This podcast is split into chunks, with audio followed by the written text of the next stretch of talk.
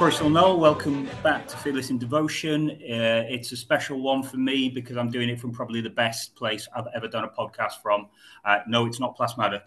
Let me just turn around this camera and see if you can see that. I'm not sure if it's coming out, but that is the bay in St. George's in Grenada, where I currently am. I'm about to jump on a plane, and I've missed a lot of Wrexham stuff this week. I know there's always a lot going on. This week seems particularly fat. What I want to talk about first, Liam, and we will be joined by other people, not just Liam. Don't worry, Tim fans. He's on his way. He's just fluffing some Stockport podcasters. We've also got a special guest, Mark Griffiths, Mr. Wrexham himself. He'll be popping in as well. But Liam, first, tell me about Grimsby. It sounds absolutely idyllic, more idyllic than this setting. Grimsby, the place, is more idyllic. Well, that's actually Cleeforbes. the performance was, yeah, I was absolutely. I said it after the game. I was absolutely purring after that performance. It was the most complete performance, certainly, that I've seen so far this season. I mean, Grimsby were in any great shakes. I was talking to a few of their fans before the game, and when they saw the lineup, they seemed pretty concerned. They said that the likes of Danny Rose are crucial to the way they play attacking wise, and they were. I'm sorry, he's not the Danny Rose that we tried to sign for about 10 years, is he? I think it is. Yeah, I didn't double check, but I'm pretty sure it's that one where we had the deadline day saga where we all thought he was coming, and then he buggered off to Aldershot. So yeah, I'm glad he didn't play because I would have booed him to high hell. Yeah, there was a lot of things to like about that performance, really. I was surprised to see Mullin back starting again. I wondered if he might phase him back in more gradually. Looked to give him another half an hour, but even though he didn't score, you know, he had a few chances. He still looked sharp, still very dangerous. Yeah, Elliot Lee carries on scoring yet again. The man can't seem to stop at the minute. Absolutely lethal. There were some people who were saying they didn't think he was in the game as much on Saturday, but if you keep scoring goals like that, who cares? Quite frankly, so lots to be pleased about. Bit of a strange atmosphere within the ground compared to when I was speaking to the Grimsby fans before the match. The ones I spoke to were all very friendly, knew about Wrexham's history and background, and all, you know, very complimentary. But there was a bit of an edge inside the ground. I'm not sure where that came from. I'm not going to use it to judge all Grimsby fans by, because God knows all fan bases have got their elements. But there was, you know, there's bottles thrown at Mullin. Just a bit of needle, which I might be imagining this, but I don't think I've really seen that between the two fan bases before. I'm not sure about you. I went on a Grimsby podcast a couple of weeks ago, and they really zeroed in on Mullin and called him a diver and a cheat from that 5-4 game. And they wouldn't stop talking about it. So I don't know if they particularly target Mullin for that. But, you know, even if Mullin did dive in that game, there was about 4 other penalties that we could have got, which we didn't. So, you know, it swings and roundabouts, really. Yeah, it looked good. Hayden played. He played the full 90 minutes. I would do. I don't know if it's just my weird perceptions, but I was tempted to give him a man of the match award, really, just because I think we look so much more assured when we've got that fast player who can, you know, carry the ball out at centre-back. We just look like a different team when we've got that. It makes you remember, really, how much he makes us tick and how much we miss him when he's not there. So I'm really glad to see him back again. I think he helps the wing-back as well, because the wing-back knows he can bomb on and knows that Hayden can slot in and has got a bit of pace to get back, really. So, yeah, I think it's great news that another Hayden injury, which could have ruled him out for the rest of the season, as they seem to do, has actually come to nothing. We just need to nurse him through the rest of this, because he is a quality player. I think that's probably our first-choice back three at the moment, isn't it? It's Hayden... Yeah, Tozer and Boyle at the left centre half. I mean, isn't he our second top goal scorer? Yeah, I think he might be. That header where it was sort of, you know, had to lean back a bit. That was a really good technique on that. I really like him. As I think we mentioned maybe last season that there were too many handsome players in the squad. I'm not saying Boyle's ugly, because he would knock me out, but he's got a bit of rough to him, hasn't he? So. He's rugged. He's got rugged good looks. Let's say it that way. Yeah, I think he's going to quote you next time he sees you. And to be honest, you deserve it. Probably, yeah. Probably. I'm no I don't want to say. You look lovely in that cap. It makes you look like we've got a side parting like Hitler. Yeah, let's anyway, enough of that. The next sort of big sort of piece of news is the COP. So it's been a sort of an open secret that they ain't started it, because you can go to the racecourse and see they haven't started it. I read the statement came out earlier today. I'm glad it's not just putting the blame on one particular facet. Basically, the WST, right? The WST hasn't given over the lease yet. They're still working on it.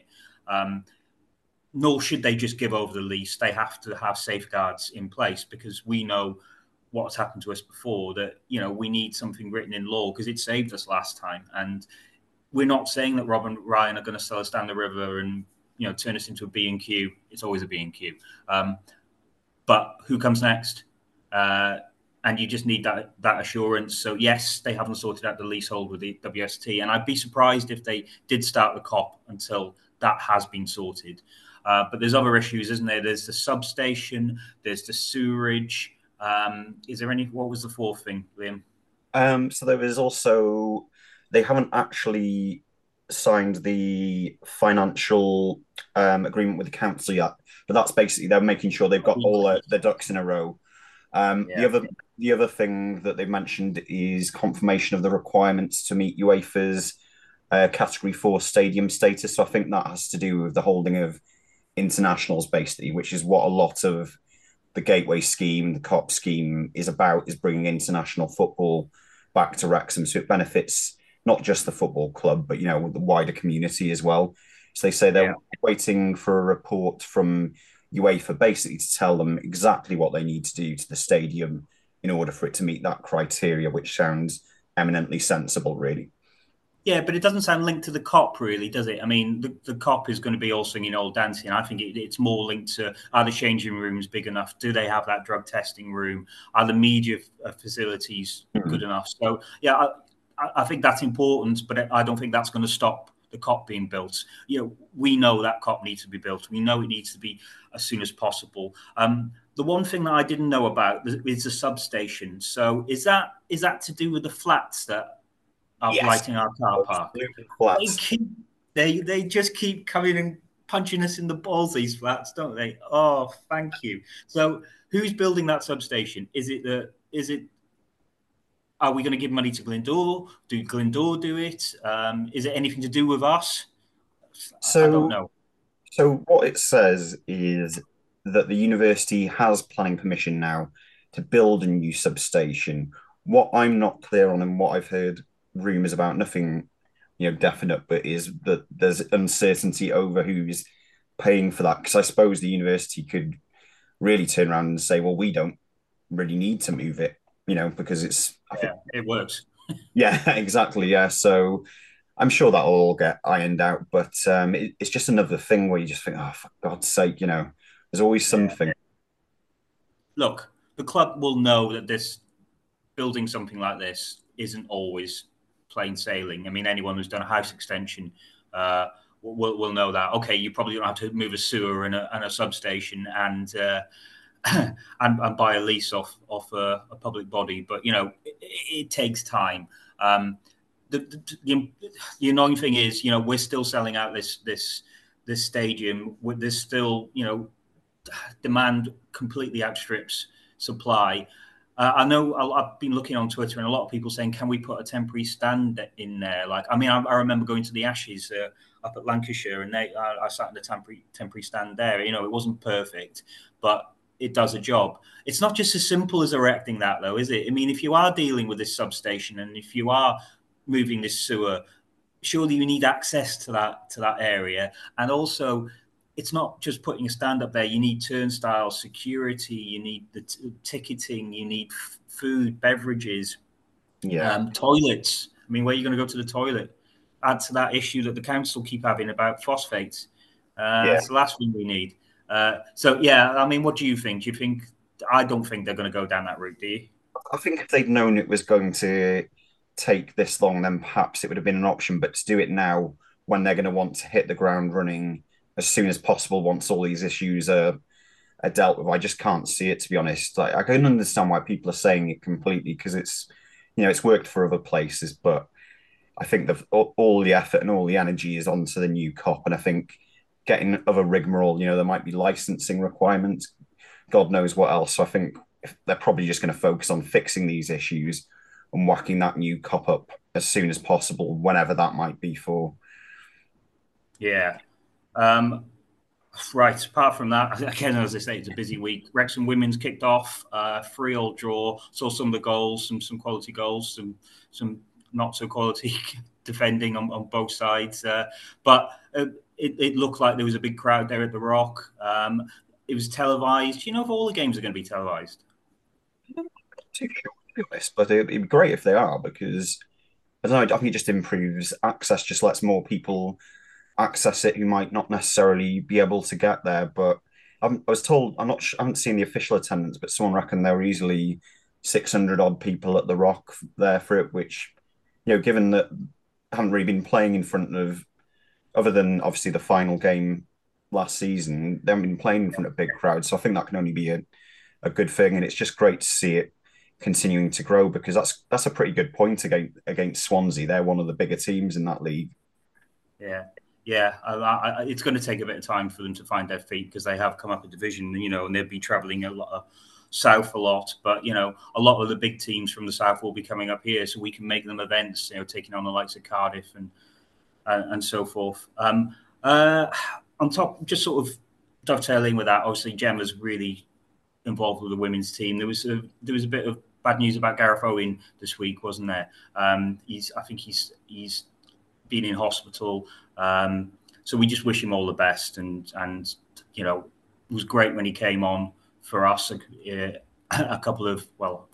a year ago now. Some great tales, you know, everyone who played with him really, really rates him as a player. But you know, he's also a really good fella, and was brilliant when we had our live night a couple of weeks ago. So yeah, just best wishes to Gareth.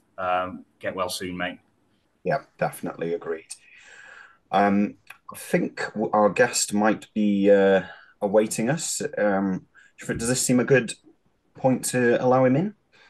Let's allow him in. Right, here we go. This is where the magic happens. Or not. James McLean interview. Did you see that, Liam? Yeah, he did two, didn't he? So there was one with RTE News and also one with Sky. I haven't really seen him do too many big interviews like that. And he just seemed quite comfortable talking about it. It made me wonder if he, you know, perhaps he feels accepted at Wrexham, given the really loud chanting of his song. And I just thought he came across really well. You know, he attracts controversy for whatever reason. We all know the issues that have been done to death. But like you said, you know, he's a human being. You know, sometimes you do daft things. Sometimes you do things like in regards to the poppy, which, you know, he stands by his convictions because he's got his own beliefs and his own reasons. And yeah, I just thought he came across as a really decent person and fascinating to listen to. No. One person who doesn't cause controversy is Mark Griffiths. How are you, Mark? Can you hear us? I can hear you loud and clear. I like to think of myself as fascinating, and I don't cause too much trouble. At least that's what it says on my CV. Mark, we just quickly talked about Grimsby. I think probably our most sort of complete performance of the season. How did you view it? Definitely. It was just, I mean, it felt quite comfortable, like the good old days in the National League, didn't it? And I just thought that as a unit, we defended well. You just kept them at arm's length. Howard had a couple of crosses to take. That's about it. And then at the other ends, yeah, I mean, we troubled them enormously. I think they were a bit naive in that they started with the three at the back when they haven't done that all season. So I think some teams have matched us up, and it's kind of looked like it's worked. But I think if you really look at our games as a sequence, the reason that it hasn't worked isn't to do with matching us up, it's to do with us not quite getting going at the start of the season, lacking minutes in the legs. So I think if... Oh. You've gone quiet there, Mark. Lost your audio.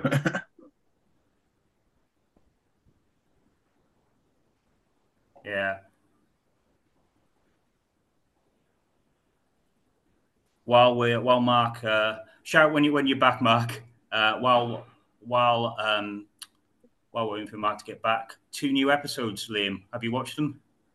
Yes, I did indeed. I devoured them just about on my lunch because there were 2 20-minute episodes this week, so quite short. But what I would say is, you know, sort of what did we describe those episodes as last week? Was it a Jim Whitley? Yeah, a solid Jim Whitley, a taster of what to come. Do we? I mean, I'm going to be honest. I haven't seen them because I'm over here on this Paradise Island, and even though Welcome to Wrexham is everywhere, it's also on the front of the Standard today. I've had about 16 texts of people who I know from London saying, "Why is this on the front of the Evening Standard?" And I can't give them a bloody answer because I've no idea why it's on the front of the Standard. But you know, I'm glad. I'm glad it is, and I'm glad it's annoying the right people. But I think we get down to business a little more maybe in the 3rd episode, but the 2nd one's dealing with quite an important subject, isn't it? Yeah, definitely. So I think it was entitled The Quiet Zone. So for people who don't know or haven't been to the racecourse, that's the area sort of to the furthest to the Cop End, the town end. Of the Mold Road stand, and so it focused on Paul Mullin and his son Albie and his fairly recent diagnosis with autism, and then it also featured Millie Tipping, who people on Twitter should know pretty well, who sits in the quiet area, and it was quite emotional, really. I'm just soppy anyway now. Yeah, you become a parent. Did you know I was a parent, Andy? I had heard it was on the grapevine that you have a child. But yeah, it just, I don't know. It just makes you a bit soppy, a bit emotional. And there was a couple of moments in the episode. It was really nicely told. Really dovetailed the 2 stories together. I think it made you realise sort of the human side of a footballer, the different sides of watching a game. You know, it's a different experience, you know, for Millie, for example, for what it might be to me, but also just, I'd say the fantastic work that this football club does for all different kinds of audiences, really. So all of that together for, yeah, I don't think many people who've watched it will have had a dry eye watching that. That I love that cliche. Mark, you back? Are you back? No, we still can't hear you. Mark, maybe if you could come back out and come back in again. Will do. Oh, hang on. You're back. I'm back. Yeah. It must depend where my head is.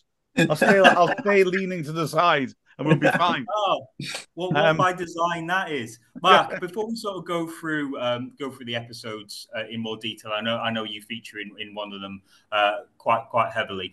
Can you take us through your Wrexham journey? Sort of when you sort of got the bug.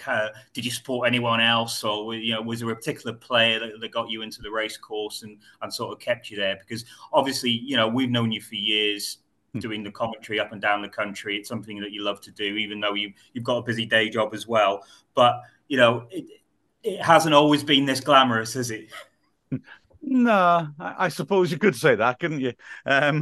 They showed part of my explanation of how I got into it on the show today, that basically my neighbour, I'd been playing around in the front garden with whatever.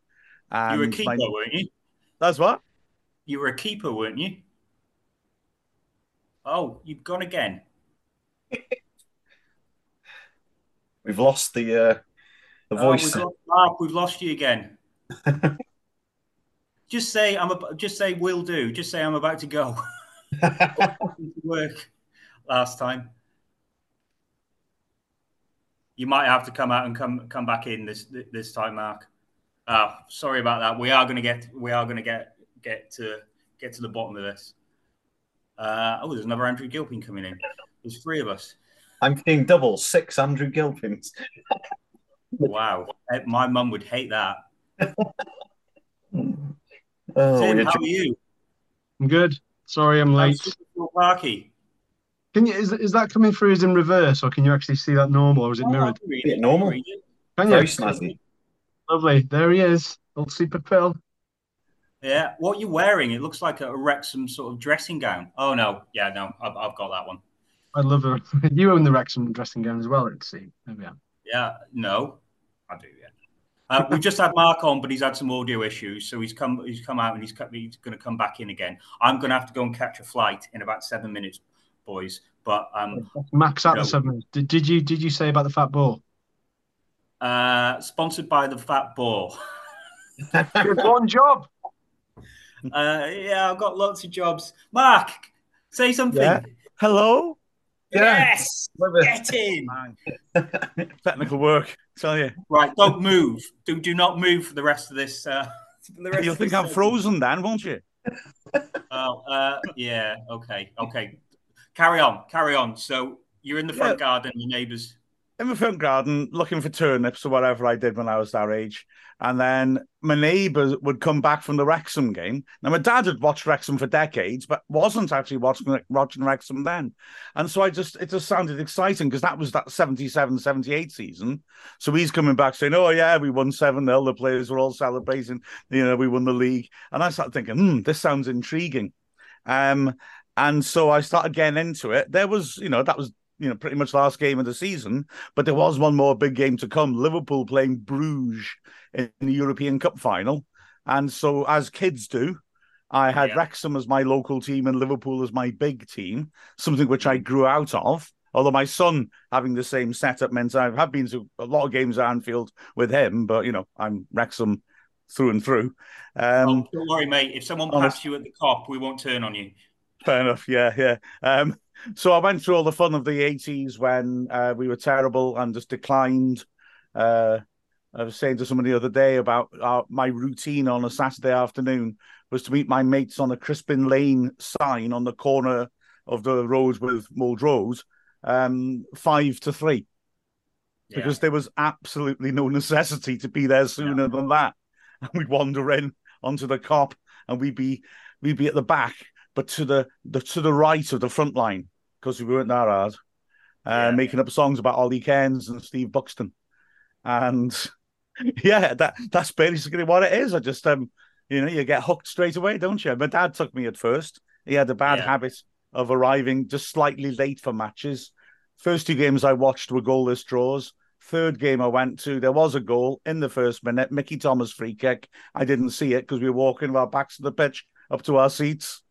We went to one game where we were 3 minutes late, and we asked the bloke next to us what the score was, and he said it was 2-2. What? I know. Yeah, Lincoln City at home. I think it was a Friday for some weird reason. But yeah, so I managed to eventually convince my dad we should turn up at the right time, and it's all been hunky dory since then, apart from most of the football. Yeah. I mean, who's you, since you've been watching him since the 70s? Then who's your favourite player? Who's it could be a Colt player. It doesn't have to be Paul Mullin or anyone like that. I mean, for me, it's always been Carl Conley, just because I love the way he played football and where he came from. Hence the T-shirt. But for me, it's not going to be one of those great 70s players, for the simple reason I think at that point I didn't understand football that much. I was as excited by the pretty colours and stuff like that. I loved, I suppose, one player from that era, but after the great team, Steve Fox, was just ludicrously entertaining to watch. He's just a slightly chubby winger who, when he turned it on, was great fun. I once watched him in a reserve game, being refereed by a bizarrely camp referee with a very big blonde perm. And he just kept giving fouls against Fox for no reason. And so in the end, Fox just got sick of it and just had the ball turned and just thumped it straight into the ref's stomach from about 10 yards away. And the ref didn't send him off, incredibly. Wow. But when you hear all the off-field stories about him afterwards, you realise, yeah, he was a hell of a character both ways around. But I think my all-time favourite was Jim Steele. It was in the early to mid-80s. He scored a goal against Porto that, you know, beat them at the racecourse. And I just loved him. He was so physical in the time we were allowed to get away with that sort of thing. Big, sort of sharp-shouldered centre forward that nobody wanted to mark. And he went on loan to Deportivo La Coruña from us, because basically that season he did so well against Porto and then Roma. I mean, let's be honest. Frankly, football was different then, and English and British teams would do well partly, I think, because they were rough. You know, yeah. European teams tended to be more the cliched, keep it on the floor, move it around, and then the British teams would come and rough them up. And that's why I think that's part of why Wrexham did so well against such good teams. So, yeah, they saw what he was doing to Roma's defenders and Porto's defenders, and they brought him in on loan till the end of the season. And the echo. Yeah, I don't think he scored any, right. But it's just, yeah, he was great, real committed scrapper. Scored goals as well. You know, some target men don't really, they're more working as to hold the ball up, aren't they, or to help you on, but he scored a good number of goals. His legs were weirdly thin for the size of his body as well, which I always found slightly intriguing. Yeah, I feel like I'm at school. I feel like I'm in Mark's history class. Yes, yeah. I've just learned that we loaned out a player to Deportivo La Coruña. That's blown my mind. Because there were players like, I mean, at a higher level, but Mark Hatley was like an England international. He was a decent player, please don't get me wrong.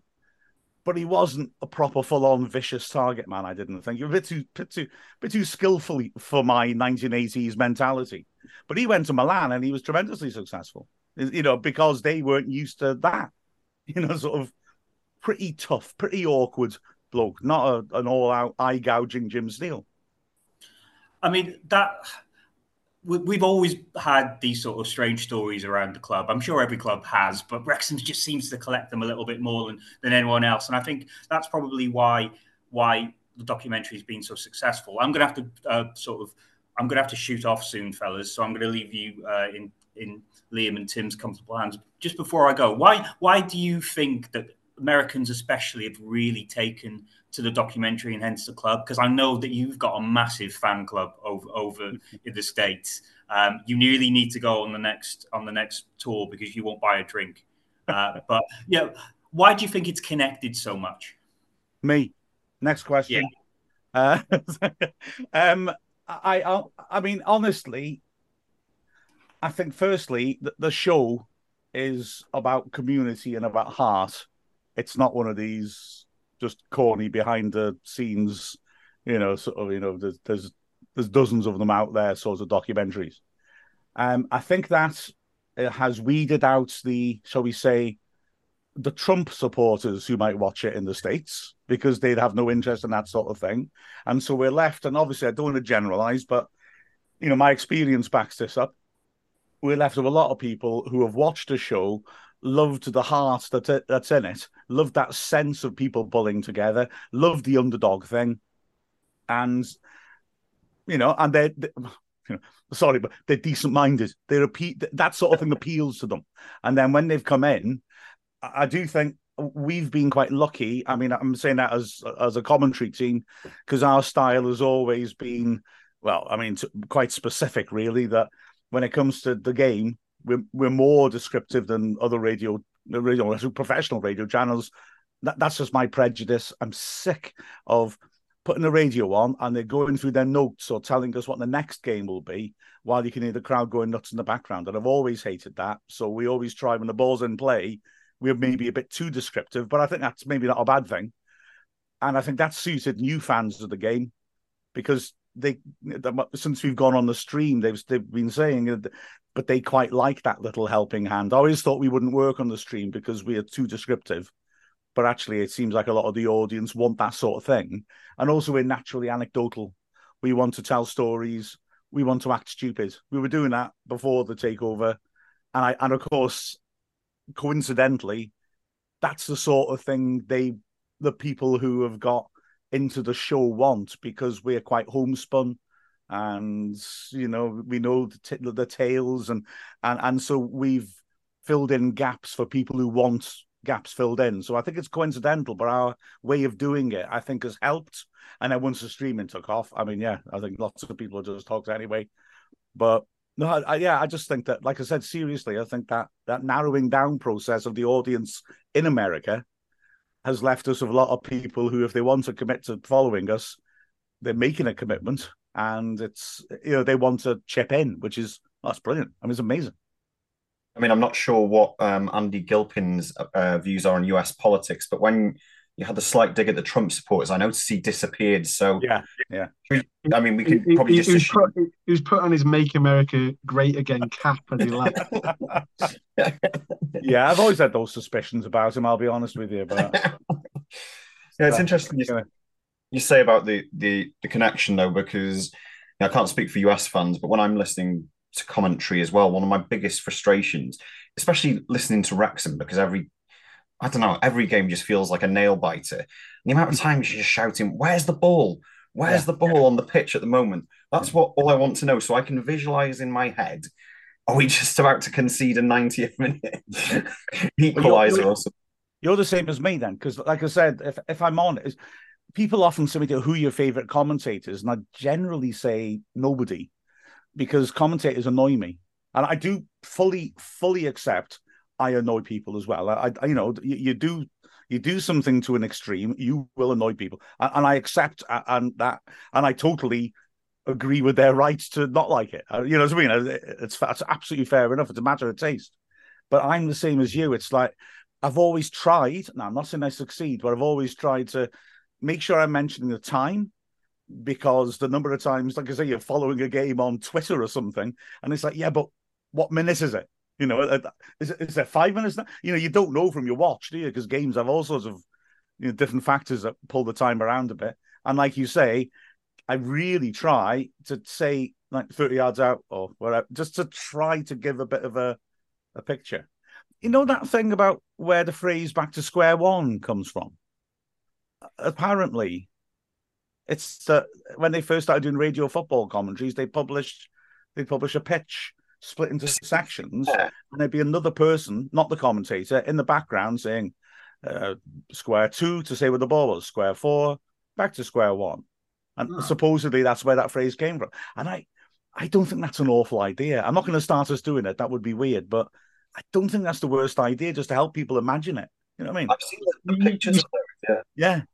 You channeled your James Alexander Gordon then for a second. There was like four seconds.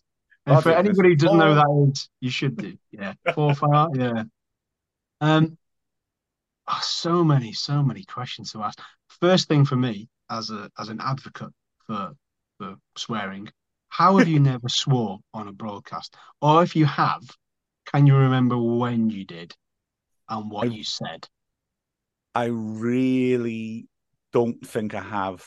That takes some doing that. Is that something that's from instilled as a teacher, and you've taken that disciplined aspect into it? Because I dare say, working with children and working as a commentator, you must have your... I mean, do you have a stress ball in your pocket? Do you have a voodoo doll? How does it work where you need to burst with that frustration, but you choose not to do it in that manner? I think there's a few factors in this. I do think my mum and dad were not keen on me swearing. So I think I've sort of grown up not as a default, you know, sort of swearing anyway. You were brought up, not dragged up. I was, oh, that's beautiful. But I'm dragging myself back down now, to be fair. I never thought about the teacher thing, but that could well be a factor, because, but I must be honest, my dad was a teacher, and he always told me, never be angry with the kids. If you feel upset or angry about something, walk away. Talk to them when you're calm. And if you are telling them off, it's acting. And it was 100% right. It's the best advice I was ever given. I actually feel, and this may be a weird answer to your question, actually, now I think about it, I've always thought I'm lucky. I'm sort of hardwired to not take what the kids do seriously. Do you know what I mean? Kids make mistakes. Kids are growing up. That they're allowed to. So I've never really got upset by something a kid would do, even, you know, doing head of year stuff where I'm having to sort out discipline and things like that. So I think that's partly my personality, and I think the football side of it is partly that.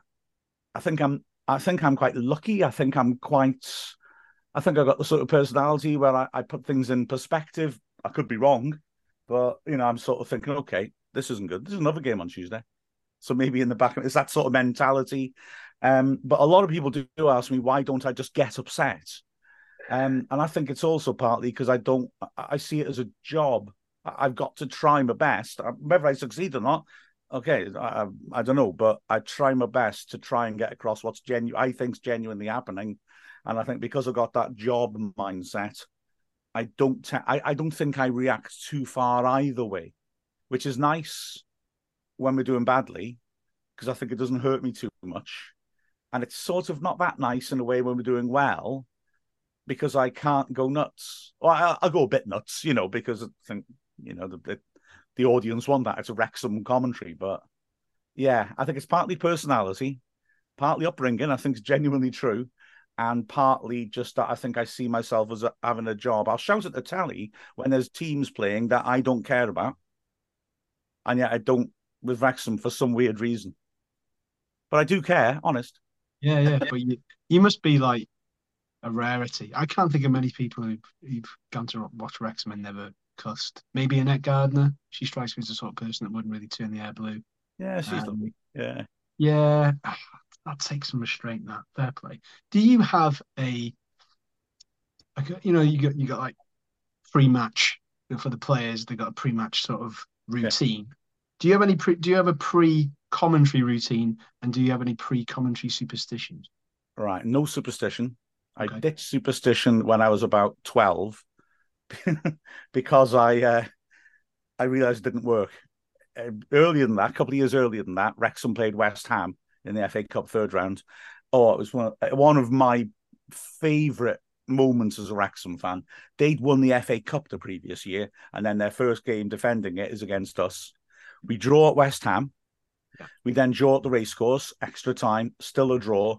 And I do understand why they can't do this anymore, but as a kid, I used to love the long, drawn-out FA Cup ties that go to like a 4-3 play. They were amazing, and the tension was brilliant.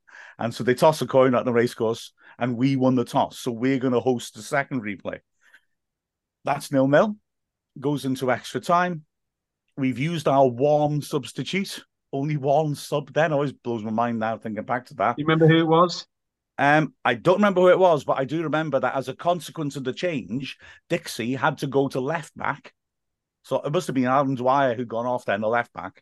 And we've got a striker on the bench, so they've just put Dixie at left back and whoever, Steve Buxton or whoever up front. And Dixie scores with about 10 minutes left of added time. And I'm sitting there panicking because my watch strap had broken on that day, and I didn't think and went out without a watch, and I wanted to know how long's left, and I've got no watch. And West Ham battered us. They battered us, and somehow they didn't score, so we knocked them out of the cup. And it was like, I was just so happy. And then I thought, this obviously happened because I haven't got my watch on. That's clearly, I was a decisive factor. So for about 2 years, I didn't wear a watch to a football match. I used to get stressed every game because I didn't know what time it was. And when it occurred to me when we got relegated twice that maybe the no-watch strategy didn't influence football results. And I think since then, I've just decided I'm not really superstitious. Stupid watch. Although I'm not wearing a watch now, I see, just to make sure that, you know, it all goes well. And then routine. My pre-match routine is to get upset with the equipment. I get all my stress out, that's it. I get my stress out before the game, that's what it is. There's always some weird little glitch that'll happen, and it's always completely random. I set the kit up in exactly the same way as I have done for years, and there'll always be one little thing wrong, and you can't always work it out, and it really drives me at the wall. And I, you know, I've had people who know what they're talking about looking at it and saying, yeah, that's right. Why does it all come out wrong? It's partly as well because the lines we have to use, the ISDN lines, they are fragile. And so that always makes me a bit nervous. So, yeah, I'll go for a coffee in the morning. and, you know, maybe have a little look at the other team.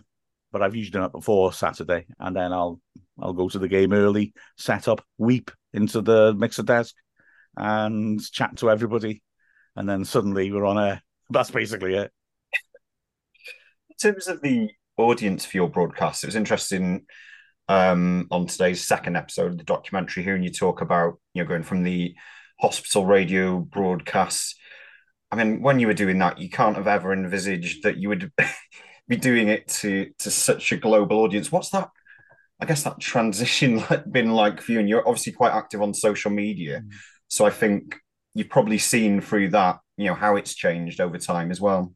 Oh, yeah. I mean, doing it in the hospital radio, you just had no idea if anyone was listening, to be honest. But having said, it was still gratifying, because if one person's listening and it's making their stay in hospital a bit better, well worth it. But yeah, absolutely. And when we started off Ask Wrexham, now we can't get through them. It's impossible during a match. And that's why I've done the extra podcast. And even then, I can't get through them all. But when we started it before the takeover, we'd usually get about 20 a match from 5 or 6 loyal people. And if there was a big home game with a big crowd, literally on occasions, we'd get none. And so that's a big difference, you know, just that. I like the interactivity, but gosh, it's hard to keep on top of it because you want to answer questions. And there's some really good questions as well that really make you think. So it's really changed, absolutely. I must admit, oh God, this is making me... I'm starting to feel I'm a freak because, to be honest with you, I feel I've taken the weird, the massive change and the weirdness of it all sort of in my stride. I've just sort of feel like I've just carried on doing what I'm doing. And I know that sounds odd, but yeah, I don't think the things are really... The two things that really hit me were that I've always, and my wife, my lad, we've always been massive Always Sunny fans for years. And so I'd heard Ryan Reynolds was one of the two people, and I'd never actually seen a Ryan Reynolds film before the takeover. I have now, but I knew full well who he was, but I'd never seen any of his films. But I didn't know Rob was the other one. And Ollie Williams, who was also a big Always Sunny fan, it was leaking out, wasn't it? And so the announcement was a bit early. And so he said, this is the name of the other person. Don't say it until half time. It's getting announced like 7:45. And I opened a piece of paper and it said Rob McElhenney. And I just looked at him. I just thought, he's taking the mick here. Come on. He knows I'm a fan. Come off it. But it was real. And that bit really blew my mind. Him phoning me here, I think, blew my wife's mind more, because we knew it was he was calling at some point in the day. I look at my phone rings, look at my phone, number withheld, Belvedere Hills, California, and I'm thinking, that could be him. And I answered it, and my wife was silently dancing around me with excitement. And I said, I'm sorry, I can't concentrate. My wife's a big fan, and she's going mad. And he said, oh, give her the phone. So I gave her the phone, and they had a lovely 10-minute chat about cats. So that was her mind-blowing moment. And my other mind-blowing moments, I know it shows how trivial this is, and it's not logical. My mind's clearly not logical. When I found, somebody told me, oh, I saw you on IMDb. I was like, what? And that felt more weird than a lot of the other stuff. Just that, what on that? Huh? Do you know what I mean? It just was so peculiar that I was. So I don't know, all the rest of it seems to just, I'm just accepting this is logical. Rich people have taken over. Everything's great. They bring their rich friends. That feels, I don't know, somehow it feels normal. I don't think I think straight, do I? This is good psychiatry. Thank you. Was it at that stage when you saw the IMDb entry that you employed your agent? Oh, don't you worry, mate. I'm still on 100% and nothing. I called myself, as a, you know, it's a joke that I called myself Disney's Mark Griffiths on Twitter. Obviously, I do still occasionally get people saying, "Why are you calling yourself Disney's?" And I think, oh, I have to explain this. That's not, you know, to someone who just really doesn't get why I've done that. It's a bit tricky to sum up in like whatever's 140 characters, you know. Apart from that wild American who's now got your face tattooed on their backside and it's got Disney's Mark Griffiths written underneath it. If you haven't done that yet, I reckon there is a definitely a member, a high-ranking member of the Mark Griffiths Appreciation Society US branch that is happy to get your face tattooed somewhere on their body. So I dare one of you. Double them. The one with me on their backside. Yeah. Obviously, my expression is the sort of I would assume, but I just got visions of the Alan Partridge moment. You know, when he rips his shirt open and there's a picture of him. So that would be high end. That would be good. Yeah. So dear American, I'd have to explain where we are by saying it's just off the M56. Like Alan Partridge. Just bringing sort of background to the documentary, because we obviously started chatting about this week's two episodes. So you were involved in the second one, the Notts County one. How did you find the one before that, the one about the quiet zone? It's beautiful, wasn't it? You know, I'm not saying that lightly. To just strip away all our biases about our team. That was just a lovely half hour of television, wasn't it? You know, I mean, you know, Albie's clearly a fantastic lad. And he's clearly got fantastic parents, and it doesn't matter who they are. That was just wonderful. I liked how that element of it was mixed in with the fans of other teams' perception and talking about, you know, these people are people. I really liked that. And then I loved at the end when they were showing other teams' fans being positive about us, because I've got to say personally, I think because... I'm fortunate we get so much social media involvement now. I only have really time to look at the stuff that's directed to me, and people are lovely. So I don't tend to see much of the negative stuff. And I've got to say that I know there's loads of it, I know, and that's natural, like they said in the show, you know, someone else is lucky. I want to be lucky. But the almost 100% people I talk to, opposing press, you know, opposing fans, just general football fans, all just unequivocally say, this is brilliant. You've got great owners. I've seen loads of people on social media take people down who are moaning, who are not our fans, just saying, but these are the dream owners. I've got bad owners, not them. So I was glad they showed that, because that genuinely is my experience. And then Millie, of course, is just an absolute legend. She was living at large at the game on Sunday, I can tell you, you know. But it's just brilliant. But it was so... her mum was so good, and she was so good at talking it through. Because, again, being in education, I will see plenty of kids with autism and other situations that make it difficult for them socially or difficult to connect to people. You know, so I've seen all that. I've done the training. But that really, I thought, encapsulated it brilliantly, just to any audience of, this is what it is, and it isn't, as you said, it's a superpower. It was just great. And a bit of Kerry's work as well. It was just lovely, wasn't it? It was so moving. Yeah, you do feel, like I said before, you do feel, you don't really realise, I think, until you take a step back, just how much this club does to cater for all different varieties of fans, you know, through Kerry's work, through the DSA's work that, you know, preceded it. It's, you know, it's quite immense, really. You don't see that at Premier League level with a lot of clubs. No, it is superb. I always tell people who visit about the whole, you know, Tanny Gray and everybody talking about us from the House of Lords, and essentially, let's be honest, us being used in the House of Lords as a stick to beat Premier League teams with, because we had... you know, we had better facilities than Premier League grounds. And I don't mean in proportion, I mean in absolute terms. You know, we had more wheelchair spots than Man United. And then they hold 77,000. That's a joke. So I've always been proud of that. And yeah, but it's amazing. I mean, Kerry is beyond belief for me. I can't, the variety and breadth of what she's done, even before the owners came in, just jaw-dropping as far as I'm concerned. Astonishing. Yeah, that episode as a double bill packed so much into both. And I tell you, it was a struggle when I saw Mole's eyes watering constantly. And it was like I put a tweet out before. I remember when when he came to us and people were saying he's going there for the money, he's the big marquee signing, of course he's going for money. And he went on record to say, well, I'm going because I want to be closer to my family. And even you'd still get detractors then going, no chance, no chance. It's the money first. If you had any doubts, for those people who had any doubts, you watch that episode and you can be in no frame of mind other than knowing that he is very much, this is my family.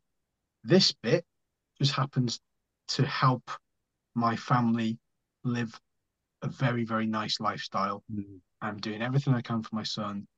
And the whole thing, that interaction he had with Ryan about counting the fruit and how much that meant to him. And it was just like, and the good thing about this was it didn't really teach you to suck eggs about autism. It didn't tell you why Millie needed the ear defenders. Yeah. So if you want to go and find out why, go and Google about it, learn a bit more about autism and how it is very much a superpower as opposed to being classed as a disability in any way. So it was delivered in such a heartfelt way, and yeah, it's one of those. I want to watch it again. Yeah.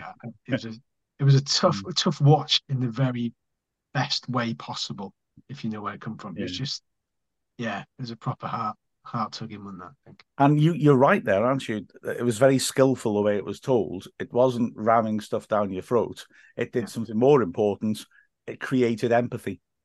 Yeah, I mean, you see people as people. And that's the more, like you say, that's the more effective way to make somebody understand rather than get technicalities thrown at you. Absolutely right. I thought when it was really sensitively handled, and when you see certain sniffy comments about us, say in the media, you look at the way they handled Mullin breaking down and how they kept that in, obviously with his permission. The way he handled it was just perfectly in that he's not ashamed to cry in front of them. And he said, these things happen and I have to deal with it. And he showed such genuine strength in being able to say that and in showing that. And it was really, it would have been the easiest, laziest thing in the world to have trimmed that out. But I think that bit said a lot about his love for his boy. So no, I just thought it was so well done. It was beautiful. Yeah, it showed a depth of character that I don't think you get to see from footballers in a lot of the new sort of, you know, there's plenty of documentaries out there, but I haven't seen that many where I've got such an insight into the character of a footballer. Mm. I mean, you must get some insight into that, because when you're a fan, I think sometimes it's quite detached, isn't it? You know, there's a separation sort of physically there for you, but speaking to them, you must get some, you know, some insight into what they're like as people. And, you know, from what I've seen in this documentary, I don't think there's many players you couldn't say come across as thoroughly decent human beings, really. Absolutely. Although, ironically, I don't have that as much of that insight as I'd like in a way, for the simple reason that after the match, we do the podcast. So it's a long time since I've done the actual player interviews as such. But I do love, you know, I don't really enjoy, if I'm honest, that situation, because you both know what it's like. You know, you have to go along a sort of, are you happy you won? Are you sad you lost sort of line? And that really doesn't help anybody to come out with it. But it is, those are the quotes people demand, you know, so it is sort of tricky. It is much nicer. But with Dragonaut, I've been able to do some with old players, some of whom I've never spoken to, some of whom I've sort of known fairly well-ish, but not that well. And it's been brilliant just to talk to them as people and ask them their human reaction to stuff. And also, the most gratifying thing, I float a lot of my lunatic theories to them, and a lot of them tend to be right. I'll say, you know what, I thought this didn't work because, or this bloke here, was he? And they'll be like, yeah, actually, yeah, you're quite right. And I was sort of like, oh, good, because I thought I was mad. So, I got a few odd ones out of them. But yeah, I love that sort of interviewing. But I don't get that much chance now. I'll bump into them in the corridor. And like you say, they're a nice bunch of lads. I don't think I recall a Wrexham squad that weren't, if I'm perfectly honest with you. Yeah, they are just human beings at the end of the day. Something I'm quite interested in is sort of the mechanics of you know, how the documentary works. I mean, I think most people who've got any basic knowledge of media will know that you do quite a lot of hours of, you know, recording compared to what we actually see on the screen. How much have you been involved, I guess, from day one with it? Right. They came into the school and filmed an entire lesson. I stopped it about 20 minutes early because they were coming round to talk to the kids as well about the impact of the town. So they did that. They came into the school again during a holiday and we did like about a 2-hour interview. And that's the stuff that came out in that Notts County episode of me perched on a chair, like some sort of obese owl looming towards the camera. They've come to my house a couple of times. And that was cool. But those both would have been about an hour, I would think. And occasionally they've caught me somewhere and taken the opportunity just to get a bit more material to see what they want. So, for example, I went to one of the women's games at Ponky when the cameras were there. And so they just thought, yeah, can you have a quick word about this? You know, just might fit in, might not, that sort of thing. Fully aware that most stuff I'll have said will end up on the cutting room floor. That's what it's like. But they are brilliant to do stuff with. I tell you what I will say is that, you know, people thinking it's staged, that certainly hasn't been my experience. Don't get me wrong. They've prompted me in terms of the sort of subject you want me to talk about, but they've not, you know, they've not said, oh, please, can you say this? Please, can you say that? They've let me say what I want to say. And that's been quite pleasing. I felt in the first series that it did reflect well what I've experienced myself being partially on the inside, and likewise so far this one as well. But and they certainly haven't been, saying please can you make that cup of tea again, please, that sort of stuff. Oh, except that bit they showed when I set up equipment, that took ages. It really took ages because I was genuinely setting up equipment, and I was also having this. Oh, hang on, that's not going to work. Oh god! But they're filming me, so I better carry on. So that took quite a while, and it doesn't. It's no surprise to me. But yeah, that's like 10 seconds worth of material in it. me unlocking the gate and yeah. Have the kids treated you differently yet? Are you expecting a bit of a stick or? I don't think I'll get a stick, but I can handle it. Don't worry if necessary. I'll come out on top of that one. Just a little warning to any kids listening. No, they're lovely. They just get really excited. I showed them because Josh Williams, a lad who left this year, actually, he's year 11 last year, was at the very start of the first episode. Yeah, and I was just chuffed because he's there in his uniform, and I thought the kids will love that. When I showed the older kids, and I said, "Look at this. Remember this guy from last year? Look at him he's on TV, and it's in here, you know." And they were looking, and they loved it in the way I thought they would. When I showed little first years, they just kept screaming, "That's you in the background! That's you in the background!" I was like, "Yeah, know that, I'm saying, look at him, look at him." Well, you're not prompted to hover in the background and look busy. You're like, just have a look at the course, man. That was genuine, although it did look like I was going, big smiles. Yes, you good boy. It did look a bit like that, but I'm afraid that's how I am a bit in class. No, I think it's just that, it wasn't that big a room. We got all the kids at the front to give room for the cameras, so it was hard to get out their eyeline, I think, to be honest with you. I really tried. When they talked to the kids, I genuinely tried to stay as far away from the camera as possible because I would be absolutely happy for one of the kids to slate me and then use it. I don't mind. I don't care. But I didn't want to hear anything or make them feel they've got to say a certain thing because I'm there. If they want to say, don't really think this takeover's done much for the club, that's fine by me. But so I didn't want to be looming right next to them. So they felt they couldn't speak their mind, And of course, don't know what they did say. They all enjoyed it. They loved it. And Mark, then sorry. Yeah. So you mentioned the women a second ago. Mm. You were at the Adran Premier Bow the other day, 6-goal thriller. Mm. You were there. You were commentating on it. What was your thoughts on that? That was a bit of a rip-roaring kind of game. Do you think they'll acclimatise themselves fairly straightforward to this division? I think well, not evidence, I would suggest so. I would too. I mean, you look at the recent history of that league, and it's Cardiff and Swansea.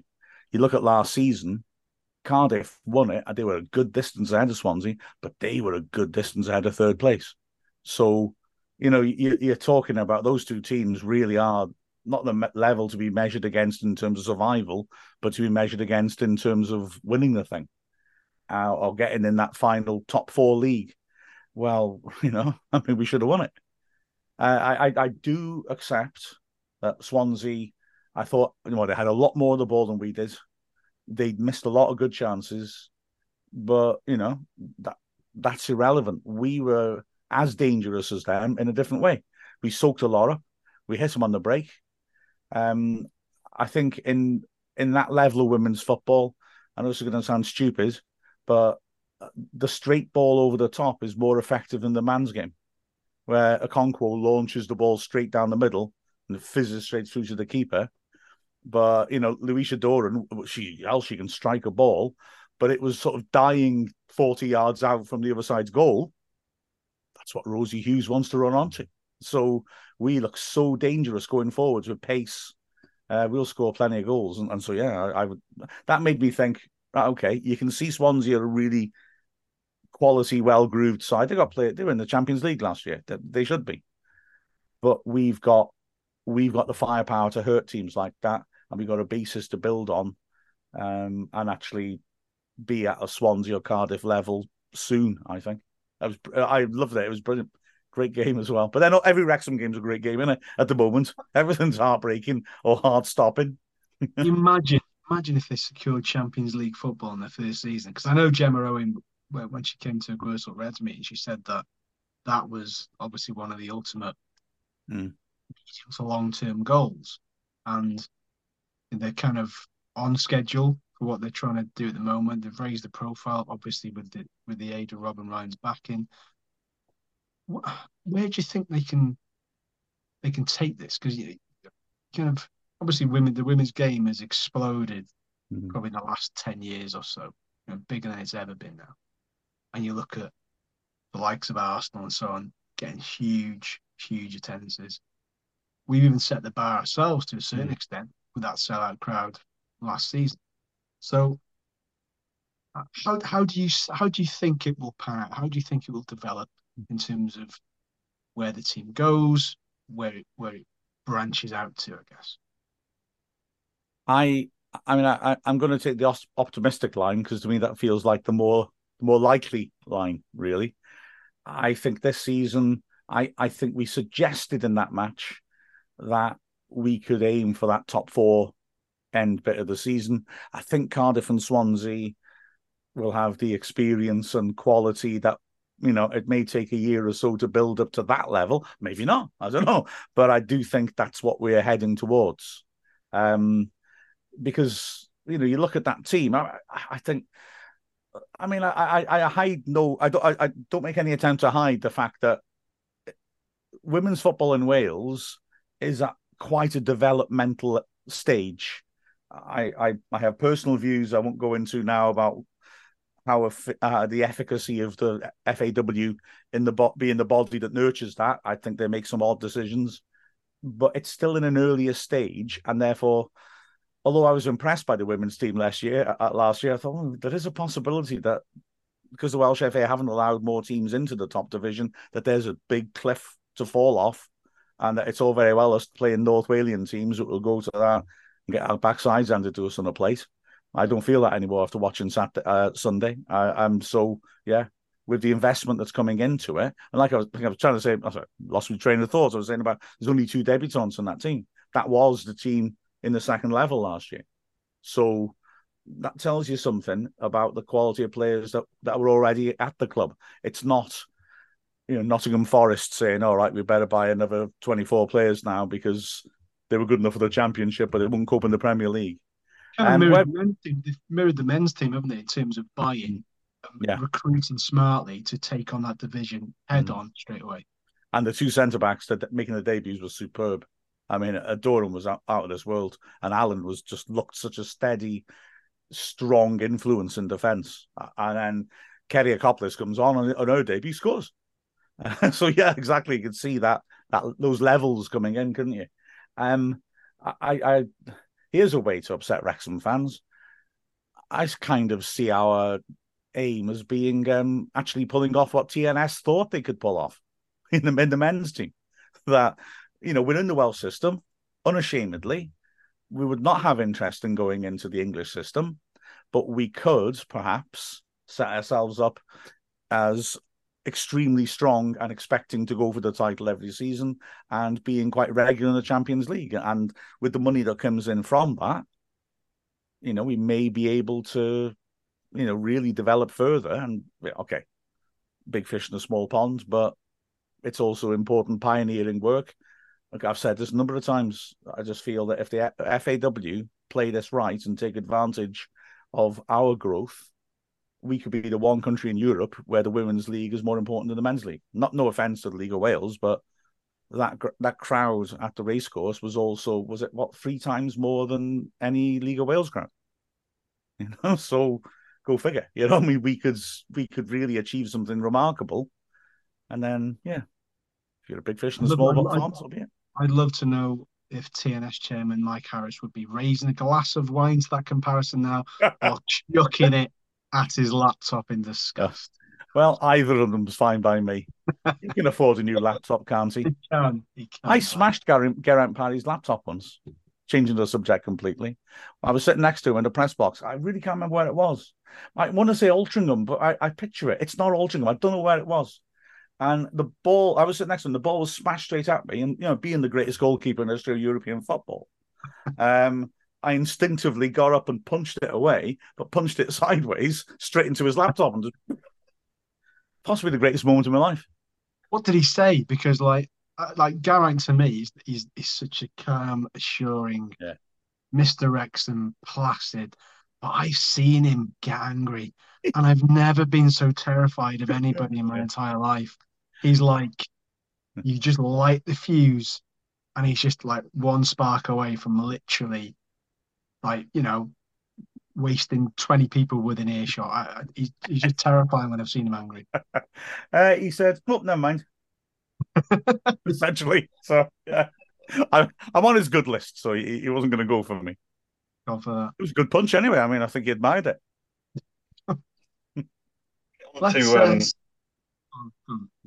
just going to bring it on to fiery exchanges and just bringing it back to sort of the second episode of this week.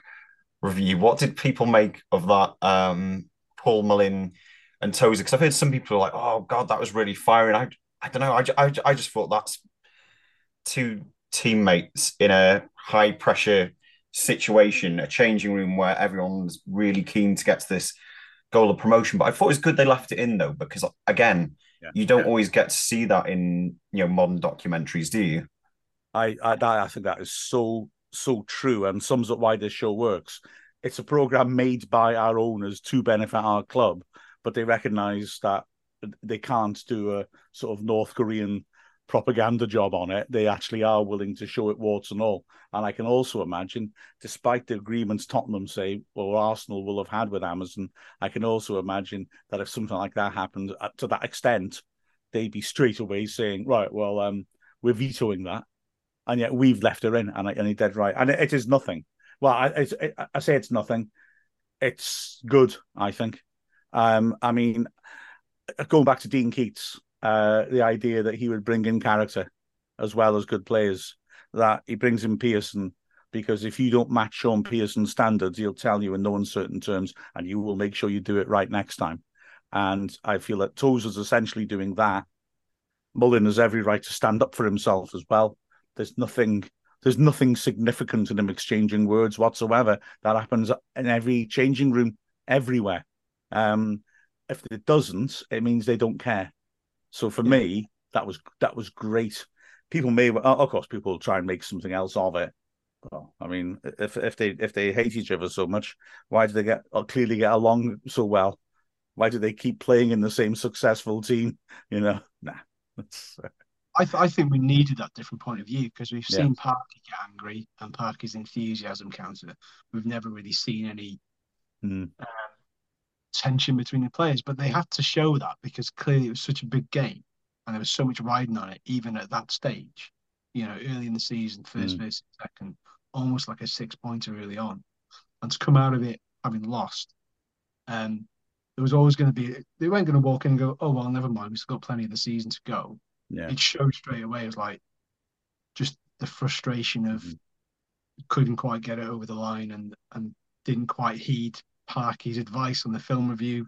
I think he said, I think his line was, smother the life out of him. Yeah. I went for that effect.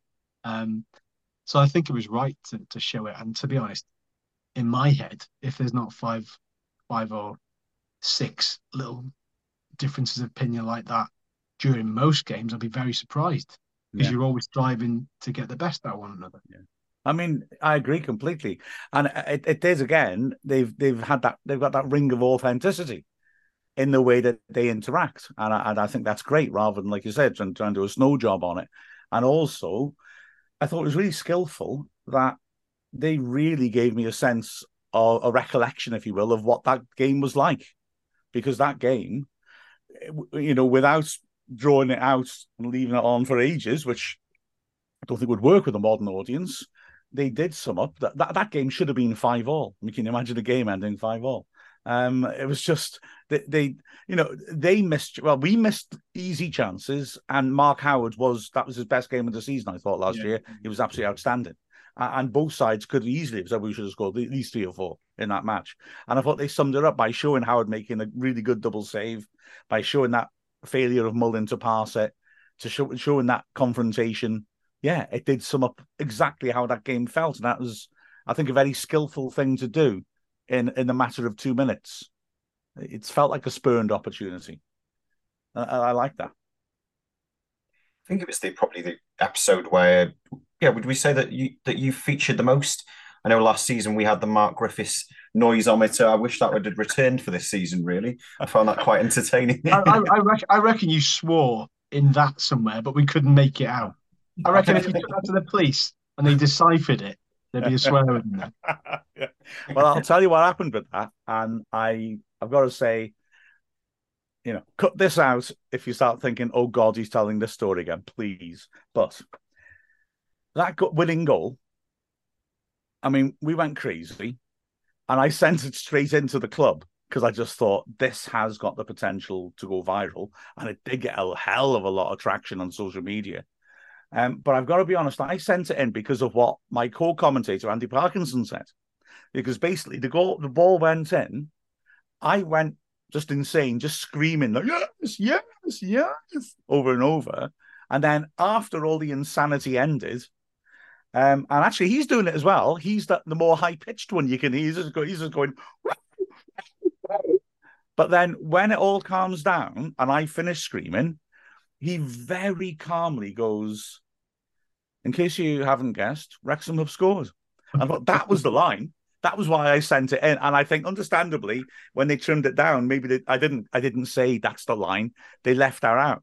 And I was so glad that the actual Welcome to Wrexham left his line in, because that was beautiful. All the insanity and then him being terribly dry. That was the thing that made it good. I thought it was crazy. Wasn't it? I don't know. Timing. What was it? I mean, you've said that you sort of take it in your stride, but how did you feel watching that today? I'm assuming that you've sat down and watched it. It did feel a little different because it was actually me sat down doing it rather than just voiceovers, if I'm honest. I might as well say it. Terrible confession. But I think I was a little bit like excited without fully realizing it, because a couple of times I said something and I laughed out loud. And I was like, don't laugh at yourself. But I did it again about 5 minutes later. I was like, don't do that. That's an awful thing to do. But yeah, it was sweet, you know. Emma, my wife, was watching it as well, and she was chuffed with it. But yeah, it was fun. It was really, really fun. And just strange, because I was sort of thinking which bits will stay in, which bits won't. Just out of curiosity. Those photos as well, I gave them those photos to use, and they were really effective, and there were some doozies in there. Tell you what. Family album. I couldn't find the picture of me as a 10-year-old in my tight-fitting, shiny Adidas shirt. And I have found it since, and I'm really annoyed because I wish I'd sent that into him. But you have a consistent photo face. You know, Rob McElhenney's got the consistent selfie face. He does that thing. Right. Yeah, yeah. You've got a consistent smiley, here I am, proper radio broadcaster's face. There you go. I never knew that, but I'm pretty damn sure having a radio broadcaster's face is an insult. Well, no, you're on a podcast now. It's fine. It's all good. We've got the visuals as well as the voice. That's it. I was hoping to start some sort of fight between us over the whole podcast thing, but, you know. Well, you've already declared Dragonheart as the oldest Wrexham pod on the planet. Final Whistle is the oldest football podcast, full stop, in the world. There you go. Dragonheart's longevity has nothing to do with me. I've just jumped on it later. You drew your battle line there, but it was in chalk, so we just rubbed it out. Yeah, fair enough. Yeah, absolutely. If I've learned anything from Donald Trump, it's that you should take the facts in, absorb them, and then dump them out and just say whatever you want. You've been learning from Andy Gilpin, one of Donald Trump's prime Welsh disciples. Just bringing it back to you for a second. That's a good idea. I like that. Yeah. Sorry.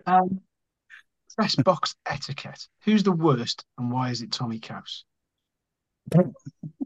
Well, tragically, at the racecourse, I'm in a different press box from him.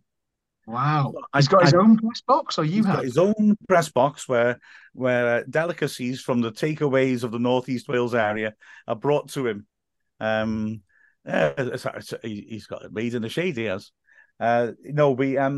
It's the right up bang in the middle of the Wrexham Lager stand is the broadcast bench, and then right down the front row of the second tier on the left by the Cop is the written bench. I was on there for ages on the very end doing the hospital radio. Not a good view. And I never understood that Dave Lovett and Mark Curry always wanted to be the other extreme end from me. I've just realised probably why they sat there, and I've just explained it. But I never understood because they were pretty much level with the 6-yard box at the Cop End, and how the heck did they see what happened at the other end? I never understood that. But Tommy's an absolute disgrace. But you should have seen his middle class airs and graces coming out at Wembley. With the FA Trophy final, and he was there wandering around with, you know, pomegranate parfait tarts and things like that. And you've got to try this. He's using his real voice when he was down. That is his real voice. That's true. Yeah, that's right. You've got to try this. I mean, it's absolutely remarkable. And it was, it's shocking, isn't it? Marford originally, isn't he? Yeah, that's a little known fact about Tommy that he's from Marford, I think, isn't he? Yeah, is he? He was. Unofficially, Ryan Reynolds is a estate agent for Marford not so long ago. You believe the rumours. Press box is really different, I think, to how it used to be. I used to be fascinated when I started doing it with the likes of Mark Curry, Dave Lovett, Les Chamberlain, real professional journalists who knew exactly what they were doing and exactly what they needed. And I used to really enjoy. There was always this back and forth between everyone of who took that corner, like the sharing of information, which I don't hear as much now, and I don't know if that's because you get a lot of club media, like myself, who are actually giving a more biased version or are maybe more interesting in getting something out live than checking the veracity of it. I remember getting a phone call at work from Dave Lovett the day after we beat Peterborough in the Cup in '97. Because he'd heard something I said in commentary and he wanted to check it was right. And, firstly, it wasn't. I realised when I said, did I say that? It was a slip of the tongue. I said, I added 10 goals onto how many Steve Watkin had scored in the FA Cup in his career. But I just like that. I like proper journalism. I'm not a journalist, but I like proper journalism and those sort of standards. And obviously, you know, newspapers have a different method in a lot of ways now, don't they? You know, and that plenty of people have done great work with Wrexham, stopped doing it partly because they want to it's not what they got into journalism for. But I quite like that in the press box. You don't find that quite so much. Sticking with the press box theme for a second, have you? I know you've encountered some problems in some places. Yeah, Boreham Wood and King's Lynn. Now let's. We're not in the same division now, so we can roast them a little bit. It's fine. Oh, excellent. The Boreham Wood thing, tell us about it, and the King's Lynn thing. Yeah, just tell us about both, because the King's Lynn was very well documented and what happened there with Mr. Cleave deciding to let the press corps travel down, only to then say, "You're not coming in, lads." I mean, the tragedy of both clubs, really, for me, and I'd lobbed over in with that, which always feels unwelcoming when I've been there, is that the National League fails to have consistent rules and sometimes doesn't stick to all those rules, even when they have them. And it can allow one rogue person to damage the name of a club. Because you go around and you talk to club media at other clubs, so you know they come to us, and nobody's got a good word to say about Boreham Wood. But it's only one person making it like that. When I've been to Boreham Wood, they're lovely. The first issue we had, well, he sent a letter around, an open letter, didn't he, saying, "Oh, I've calculated that there's X number of hangers on, and that we're losing £10,000 a game." So I was thinking, really, mate? Really? There are that many freeloaders? Really? And so I'm going to be charging this, charging that, dooby-doo. I'm thinking, just if you genuinely think that's true, which you didn't, just tighten up your entry procedures. Don't leave the door open. So it's like, again, The Simpsons, isn't it? It's when they go through all the security locks in the nuclear power station, and then they find the back doors open and there's a dog wandering in. It's that sort of thing. It was just bull. And the first time we played there, the club rightly said they're not going to pay. And I sent them a real stinking letter. Really, really, really saying this is an utter disgrace. And the person in the club that picked her up phoned me up and basically apologised for what they were doing and said, "I'll get you a ticket in the away end. I can't get you in the press." No, don't. He said he would get me in the press box. But I was, part of my complaint was I've already bought a train ticket to go down. And I thought, that's a decent chap. And then I started thinking, I'm not going to take him up on it because he could get sacked if they find out. So I didn't. But I went in the away end instead. But, there's lots of good people. I mean, the King's Lynn thing, I didn't actually travel over. But they were told the second time that they couldn't. At first, they couldn't come in. But then when they let them in, that they couldn't commentate. And Cleave said, I'll have somebody watching you all the time. And if you try to commentate, you're getting kicked out of the ground. Now, when I was told this, I was back here. But I did have a stream of the game. And I said, shall I do a commentary? And just say what I think. And rightly, the guys at the ground said, well, no, because they're probably looking at our website as well. And when they see there's some sort of commentary coming out, they will kick us out, and it's a total waste of time for them. So I didn't. But what we did agree was that at 5 o'clock, once the game was over and the press stuff was over, I did a ranting podcast saying about what they'd done, because it was after the game. They can't kick us out. That's just embarrassing. But the National League's got to carry the can for a lot of this. That near the end, they seemed awfully glad to have us and sad to see us go. I think sincerely, but in the years leading up to that, I didn't feel the league itself made us welcome. An awful lot of clubs did. I think it was we came across an awful lot of good clubs and an awful lot of good people. But the National League, I'm sorry, you're virtually a professional league now. You've got to say these are our rules. Stick with them. What if Boreham Wood come up and the owner starts doing the whole, well, we do it this way, to the EFL. What the hell's going to happen then? Because they're not going to back down. I don't think he's going to back down. That'd be a bloodbath. I hope to go up. That'd be great fun, wouldn't it? Bloodbath of Boreham Wood by Mark Griffiths. That's the autobiography. Yeah, how about Bloodbath at Bromley? That game, the very first game, remember that first game of the Gary Mills era at Bromley? I mean, they're so friendly at Bromley. They're really nice. And they were saying to me, they said, oh, but you won't enjoy Boreham Wood. They said there was a fight in their director's box when they played Boreham Wood in the playoffs. And it was like, you know, Bromley, friendly place. You know what I mean? It's like, for them to have a punch-up there, must have been pretty tasty. Best and worst press boxes ever that you've ever experienced. And I include size, quality, pre-match food and drink, the general overall arching theme. I always think Brighton was quite high up for me. Mm. Brighton was pretty good. Worst was, for me, probably Bath City when it was behind the glass. Wasn't a fan of that. Yeah, I hated behind glass. I think you're right. Brighton was really good.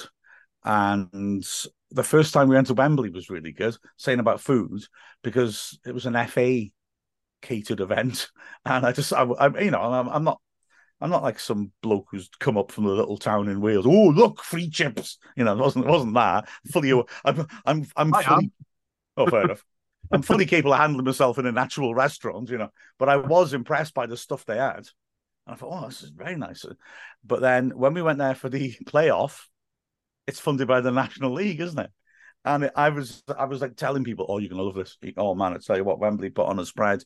But it's the National League have gone, right, what's your cheapest menu?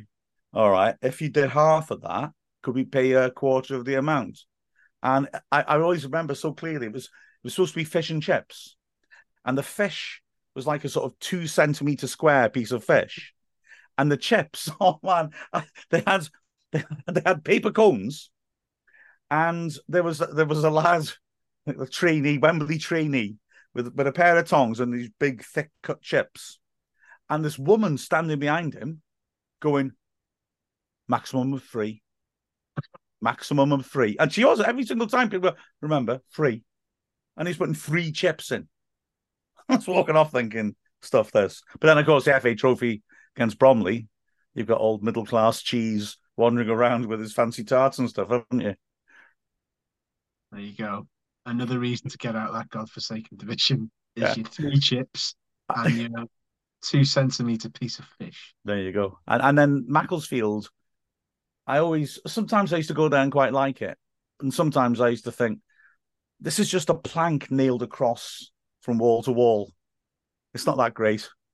Geissele was fun because they had weird slanty desks and then you couldn't get... They were all this one really long row. I've got a picture of me wedged underneath it because I tried to go under and back in underneath it. And I also had a really good argument at Geissele once, which was weird. I think the bloke was a bit stressed with hindsight, where he tried to move me 10 minutes before kickoff when I had loads of stuff plugged in. And he started shouting at me and saying, I was like, who do you think you are? I am Geissele Football Club.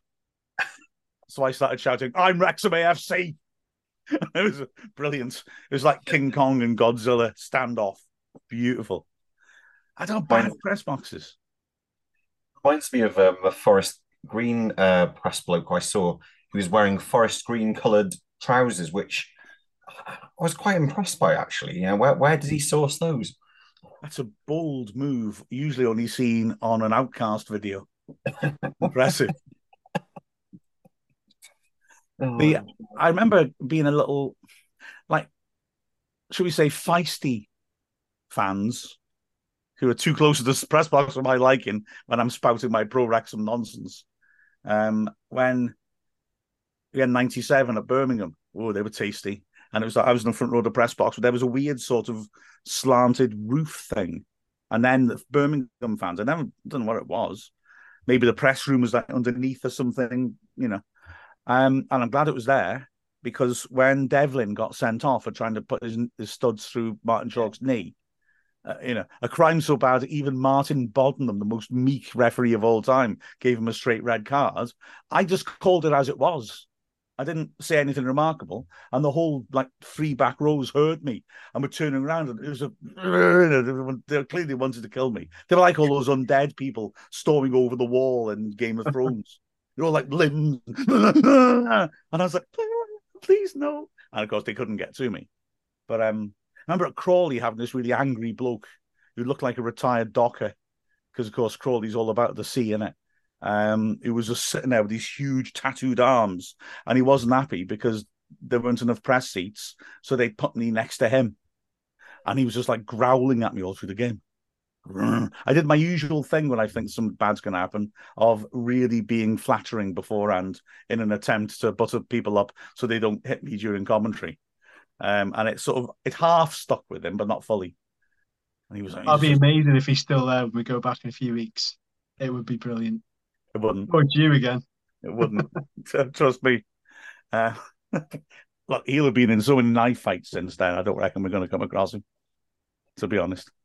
And Millwall's terrifying. Yes. As terrifying as it should be. Yes. The only time I ever went on the fans bus down, because I always thought, I won't go on the fans bus because I won't arrive in time to set my equipment up. But one time was the Millwall when the bus driver didn't realise it was Lord Mayor's show, and we arrived at 3:15.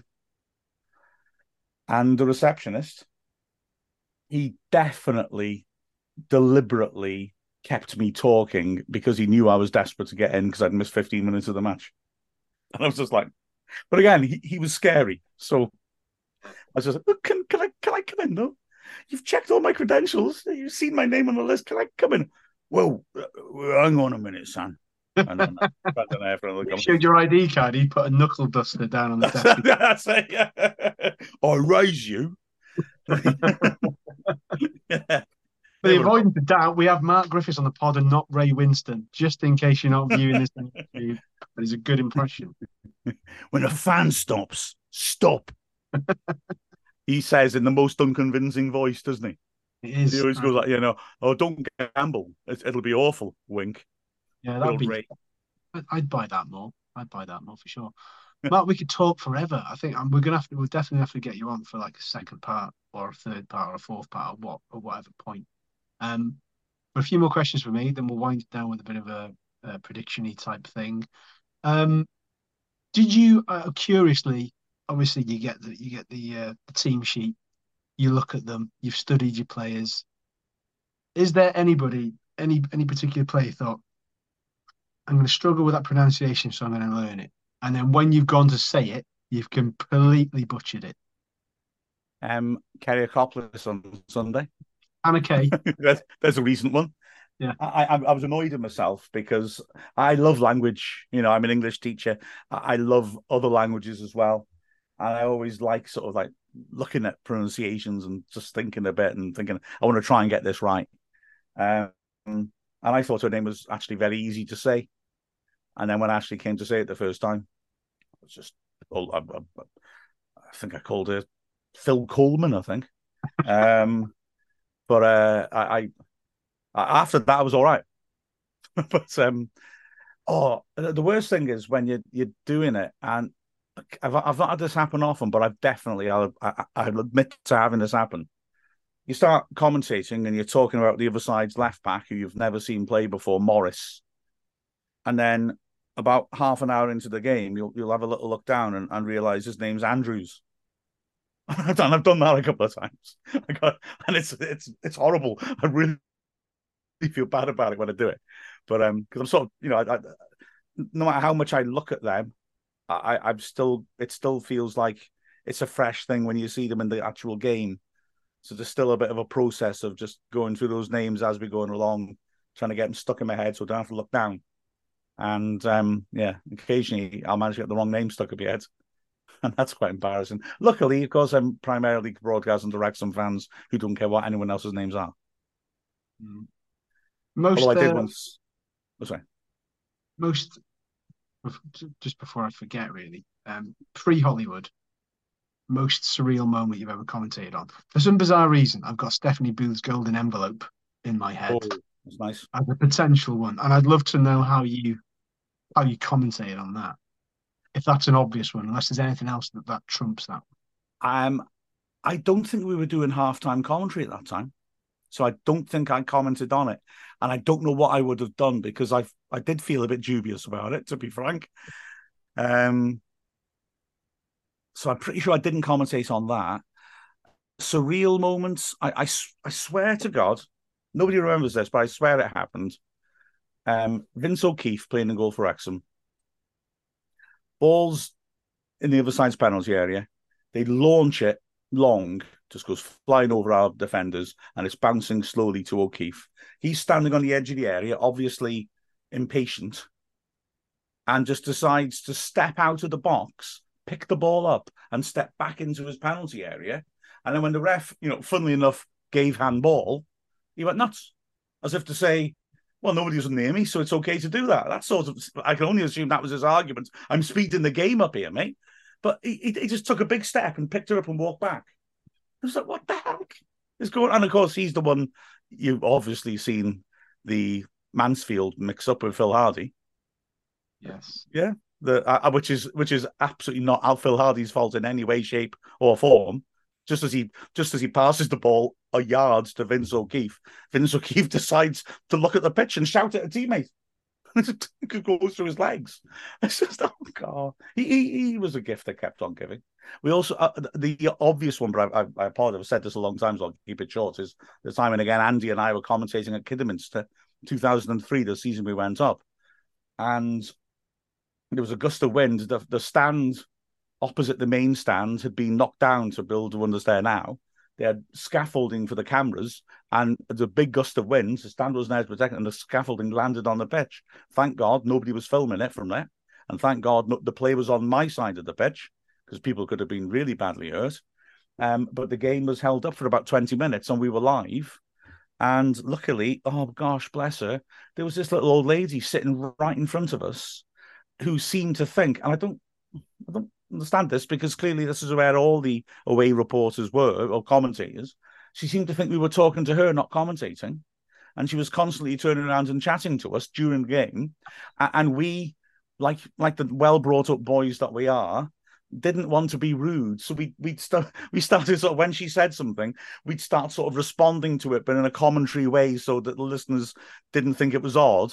So she'd turn around suddenly and say, "Ooh, our left back's playing well today, isn't he?" And I'd be going, and Rex really have to watch out for that Kidderminster left back. He really is doing a good job up and down. He's really working hard, because we didn't want to upset her.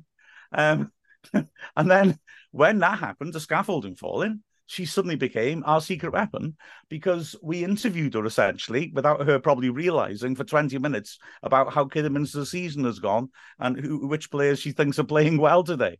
So that was quite fun. And very shortly afterwards, the game was stopped again. And I think I was on my own in this one, because a burger van outside Preston's ground caught fire. And so they had to stop the game again. And it was like, what the hell's going on? It's what's following me around, this is. I was also, I did a pre-season game, which I don't understand. It was a mix-up. I used to do for Marcher Sound. I used to do Wrexham games. They sent me to Porthmadog for a pre-season match. The station had clearly misunderstood the nature of it. It was Porthmadog first team, Wrexham reserves, and Blackburn youth team in a triangular competition. The Marcher thought it was us playing Premier League Blackburn, so they sent me along. I was about to point out to them what it was, then I thought, hang on, I'll get paid £25 to do this, so I didn't. Had a nice day in Porthmadog. Went in. Porthmadog were thrilled. They'd just put in new press facilities and they wanted me to enjoy them. Their chairman met me at the entrance to the turnstile, because they, you know, wow, we got an actual radio station coming. This is great. Brought me into the changing room, introduced me to the Wrexham reserves. You know, people that I knew, like Sean Pedgick, and being like, hi. And they'd like, why is he being introduced to us? Then he took me into the Blackburn youth team's changing room, which, you know, as a teacher, I felt a bit uncomfortable with. I'd done the training. And I was there, you know, all these poor lads who didn't have a clue. This bloke's being paraded in front of them like the bull at Hereford. And then I said, okay, so all I need is a phone. In those days, that's all we needed. And they said, oh, we got new press box. We don't have any phone lines in it. I was like, that's an issue. And they said, oh, we do have one phone with a view of the pitch. It's in the announcer's box, which was a really narrow shed on the far side. That was the only thing on that side of the pitch. So they sent me in there. And the problem was the announcer wasn't there, so there were no announcements. But there was a phone. And I wasn't doing commentary. I was just getting, you know, March Sound would phone me up every 15 minutes and asked me to give an update. And the phone would ring. And then people started talking to me in Welsh. And my Welsh is not good. And I'd have to explain, hang on. and they'd say, what time's the game finishing?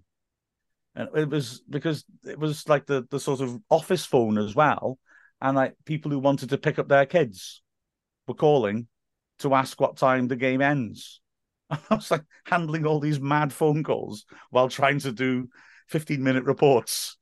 It was different, really different. I bet, without a doubt. Oh, crazy times. Crazy. And a couple of weeks later, went to Bramall Lane. My phone rang in the press box, picked her up, and a bloke tried to order pizza off me. Nice. Literally 2 weeks later. Did you go along with it? I sadly didn't. I'm so angry at myself. I really should have done that, shouldn't I? And you say about Geraint getting angry. The most angry I'd ever see him was when he tries to order the pizza for the coach back, because consistently the people who work at Domino's do not know where the local football ground is. The best one was Alfreton, which we passed on the way to the ground and which you could actually see from the ground. Inside the ground, you could see the Dominoes. And Geraint phoned him up and he said, please, could you bring a pizza to the football ground, which was literally about 75 metres away. And the lads goes, there's no, what football ground? And Geraint went nuts at him. It was beautiful to watch. I'm surprised he didn't march over himself and collect them in person. Yes, yeah, probably. He probably did at half time, didn't he? Don't incur the wrath of the parry, that's for sure. Have we discussed Cop news, Liam, before I came on? Yes, we've been through the running order, and I believe we're on predictions for Stockport, of which I have Mr. Gilpin's. If I think it's from a Republican convention, it's come through live from. And he's going for Stockport 1, Wrexham 2. Nice. Who wants to take the mantle next? Oh, we've got to give it to Mr. G. Pride of Wrexham, voice of Wrexham. We've got to hand it over to him. Well, if Mr. Gilpin hadn't shot off to whatever rally he's attending, I would have been able to confront him with the fact that when he was in the Wrexham Mail, he asked me and a couple of other people to be in a prediction league, and my moniker was Mark Griffiths, Wrexham Supporters Association. And I thought, okay, if I'm in the paper every week predicting Wrexham lose, the Sports Association is going to get slaughtered, isn't it? Because there'll be people complaining, oh, why does the Sports Association think we'll lose? Oh. So I never put us down to lose once in the whole season. It was quite a poor season, and as you can imagine, I finished bottom of the league by a distance, constantly putting these optimistic comments like, I know we're fourth from bottom, but I think that this away game against runaway leaders Luton Town is exactly what we need to put ourselves back on track. Luton 0, Wrexham 4. You finished top of the Optimism League. That's yeah, exactly. I don't like doing predictions, I'm afraid, so I'm just going to say I think it'll be a jolly nice game and we'll all have a lovely time. I'm going to take that as a 5-0 victory to Wrexham. I roughly translate as that. Fair enough. I came on fresh from a Stockport podcast, and they were a bit like me, quietly confident. They were keen to point out that they are awful at defending set pieces, which I think a Hayden Tozer combo is long overdue. So I fancy that. Fancy Mullin to crack when he was a bit rusty last week. I fancy that to happen. I'm going to go with 3-1. I just am. And I've said Akeel Wright will get sent off. I don't know why. I just find it mental that he's established himself in this Stockport rearguard. But who knew John Walters was going to become an international? So anything's possible. So yeah, 3-1 is my slightly outlandish prediction. I feel like I should temper it. I feel like I should be one of your students and be a bit more measured in my approach, and have you in the background, like, you know, the little devil and little angel on the show. 3-1. No. It's probably going to be a 0-0 draw. Oh my God! Voice again away. Why not just project that we'll win 3-1, but it will be quite wet. You know, so there's positives, negatives. Take out the day. You know, it's uncovered as well, isn't it? We're all going to get drenched. Well, am I not right in saying Stockport haven't given us that bit of the ground? Haven't they only given us the seats at the right in the corner, and they've not given us the away terrace? I believe I'm right. That's what I've been told. Yeah, I think that might well be correct.